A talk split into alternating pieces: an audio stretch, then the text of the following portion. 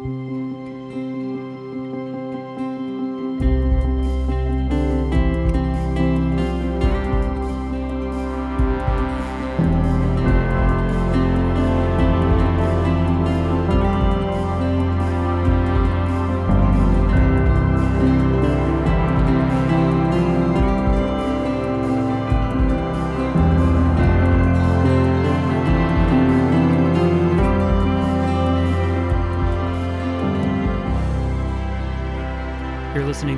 RPC Sermons Podcast. Today's episode is a special episode from our Facebook Live series entitled Closing the Distance. These are unscripted conversations with the pastors of RPC and various special guests reflecting on topics from our ongoing sermon series. If you're interested in learning more about this community of faith, visit roswellpres.org.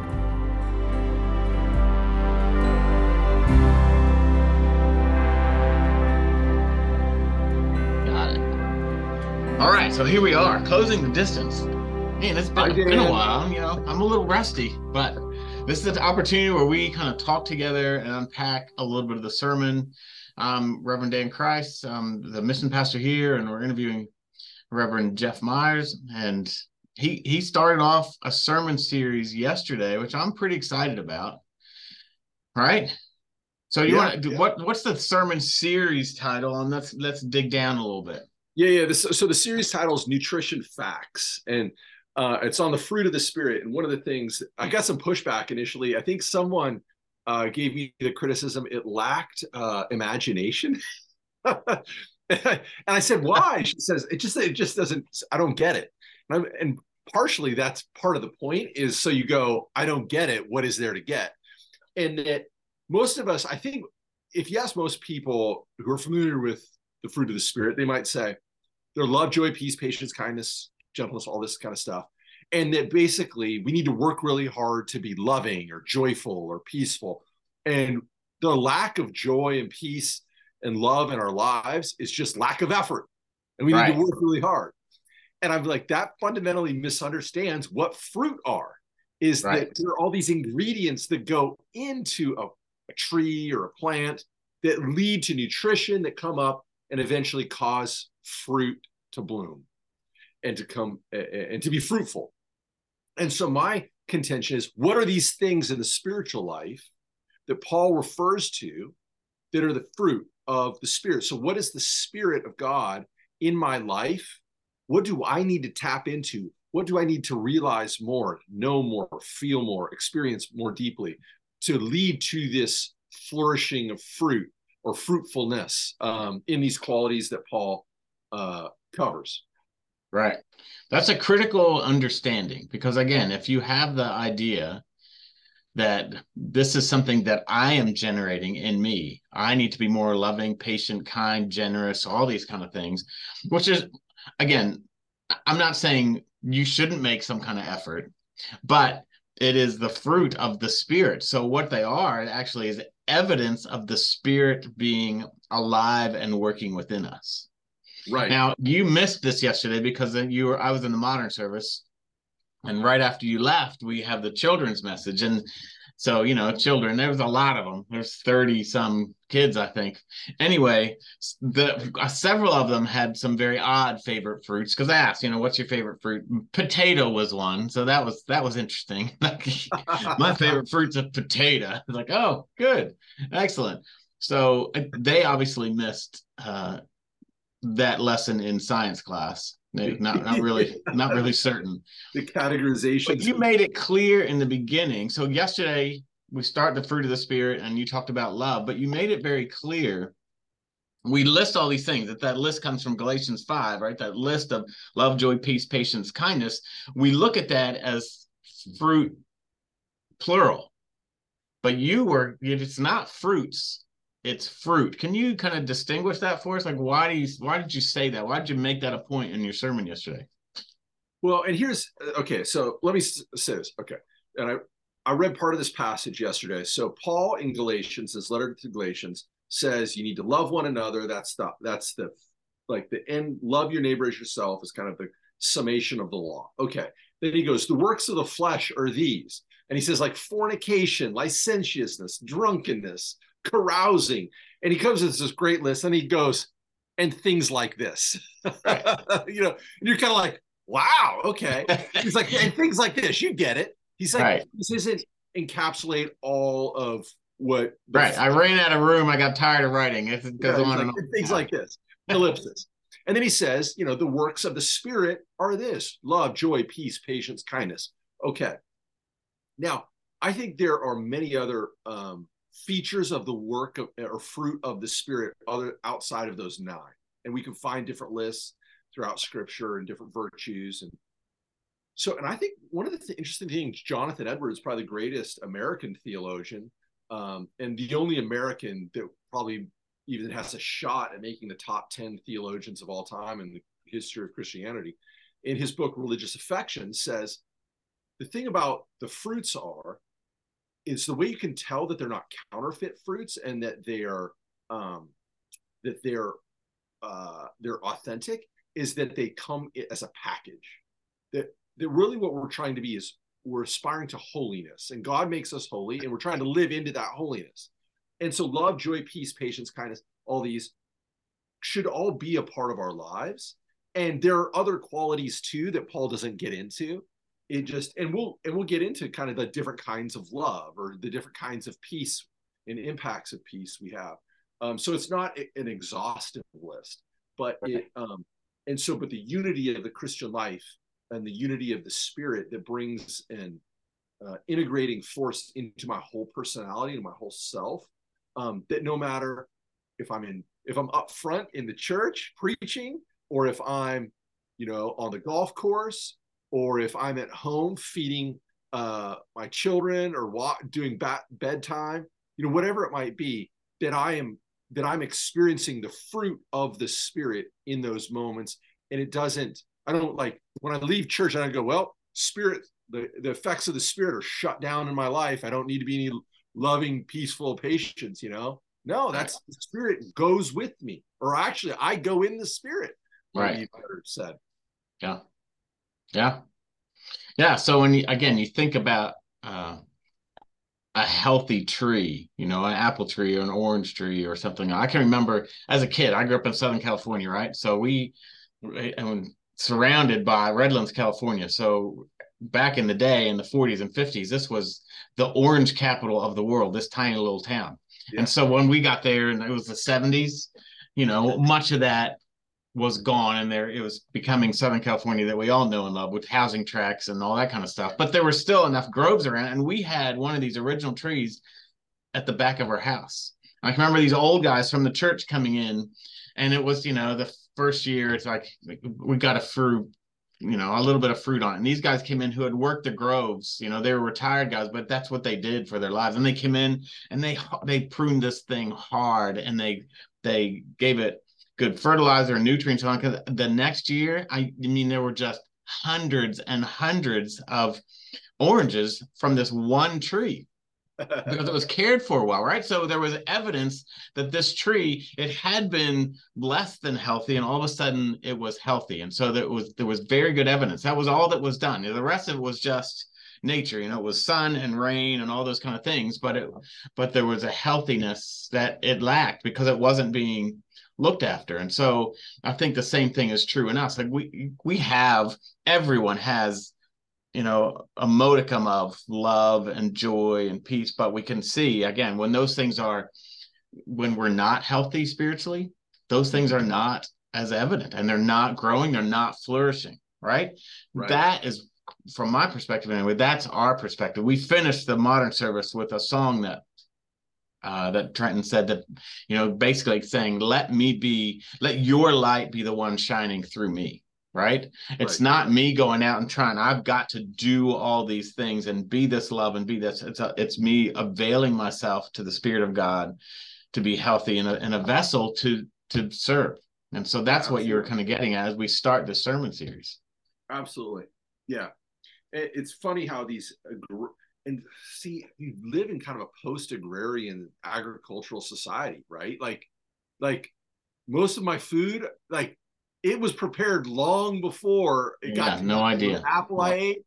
You know, that was that's it's been touched by many hands. So wash your fruits and vegetables, people. Yes, but uh, for sure. But uh, you know, and so I think these images, I think it's really helpful for us to kind of return and think about the ecological kind of metaphors that Paul is using and that, and that the Bible is using because it really springs out of or grows out of these metaphors, pun intended, um, that we can uh, that we can really learn from. But if we don't have a picture of how uh, ecology and agriculture right. works, we're going to miss out on um, on yeah the- so much so much of the truths that are kind of in scripture are yeah like i said from an agrarian society. They're metaphors that we kind of have an understanding of but we're so far removed from that now that it you know it's almost trite and kind of like oh you know i get it through the spirit ha but no real understanding of, of what that means. The beauty of this one i think as as well is like again you, you're you're preaching and you're talking to us about the fruit of the spirit and like i said then trenton comes along and sings a song let me be a vessel. But the fruit of the spirit is not only uh, an individual kind of experience but it's also a collective experience. So uh, so as a church you know is the fruit evident in rpc or in in our congregation right? There are definitely healthy congregations there are some unhealthy congregations where the fruit is not as evident. So talk about being a congregation and how do we foster you know the spirit of god within us so that the fruit is flourishing? Yeah. So that's that's a great point. And remember yesterday we looked kind of in general the fruit of the spirit then we started off with that first one love. And i kind of talked about uh, looking at first corinthians 13 kind of saying there's biblically there's like four features about love, agape love, um, other other seeking love. And the fourth feature I said was communal, and that love is real. Agape love really requires to be in community, um, to think about we. Like, what does it mean? Not just to be about my own self interest, but the interest of others and the interest of us. And um, and so I think at, at a place like RPC, I think it's important to say, okay, what you know, if your budget is your mission statement, what what does your budget say? Where are you putting your money where your mouth is? Where at the time you, you're um, you're spending, and so I think, and that and that could, I think, um, play itself out in a lot of different areas. But I mean, it also I asked the question: uh, if you were to uh, you if the church was to go away, would anyone notice? Right would anyone care? and I sure hope people would care if RPC didn't go away. But I think it's always a question of of kind of reminding oneself that we are not just about ourselves, but we're about helping our mission partners. Um, it both, you know, sending resources there, but learning from what they're learning. Like, right. we're, we're, you know, like I think about today, like so much we talk with our mission partners. Affordable housing is a huge issue yeah. in our I mean, it's really across the country, but it's, you know, a place like North Metro Atlanta. And so, and I honestly probably maybe wouldn't have known about that unless many of our mission partners are saying, "Hey, there, there's real, you know, housing insecurity in our area. What are we going to do about it?" Yeah. And so to come alongside, um, and so we're both hopefully serving, but we're also learning. And I, I always like to frame that as we all have gifts to give and gifts to receive. And so in that gift exchange, what what are we giving and what are we receiving? And that we keep that up. It's not just a one-way street either yeah, way. yeah, for sure. And you're and, and rpc has a has a very long history again of that exchange. And you know but that again that's not something we can't sit on our laurels and say well that's how we who we have been.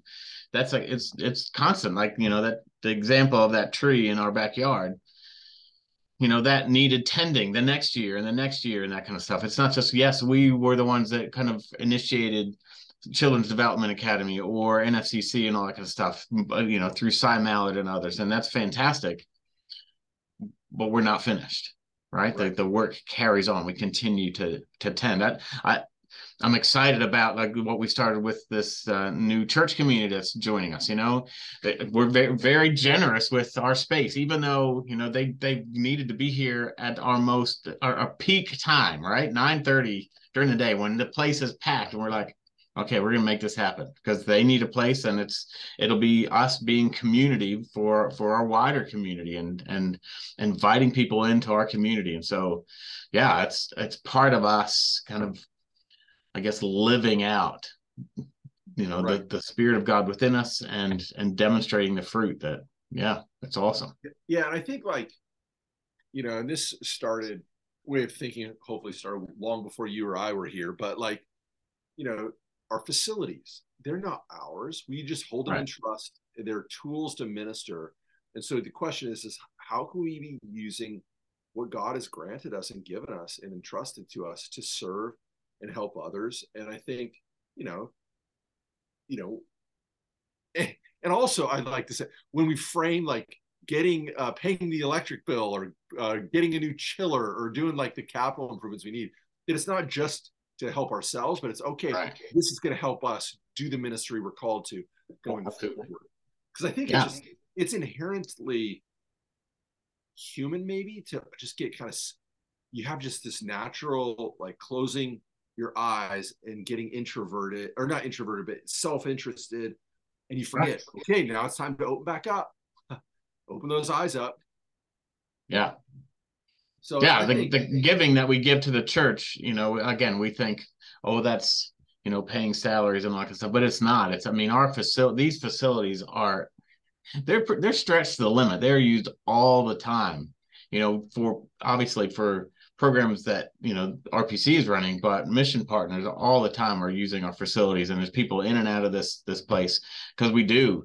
The RPC is very generous with that and sees it as a gift. But that means then that you know we often have to ante up with extra maintenance and and all that kind of stuff because we say we understand what we have here is a gift, and so that's part of us, yeah, nurturing that that that fruit, if you like, and just yeah, yeah util- utilizing for others. All right, so we started the sermon series. I'm pretty excited about it. What's coming up? So uh, obviously the first are love, then the next one's joy, peace, patience. So Lindsay Slocum is going to be talking about joy, and I'm really interested to see because I don't. I mean, you know, like I'm. I'm not very prescriptive about what folks preach on or whatever. Like I, I look forward to learning and uh, gleaning uh, from what y'all have to say and what you've thought and prayed about. But I think in a in a society that is very focused in on happiness, on being entertained, I want to see what is is there a difference between being entertained and happiness and joy? And yeah. what does joy look like? And and I think is that it, the gospel working itself out in a community and in a life, how does it how does it flourish as joy?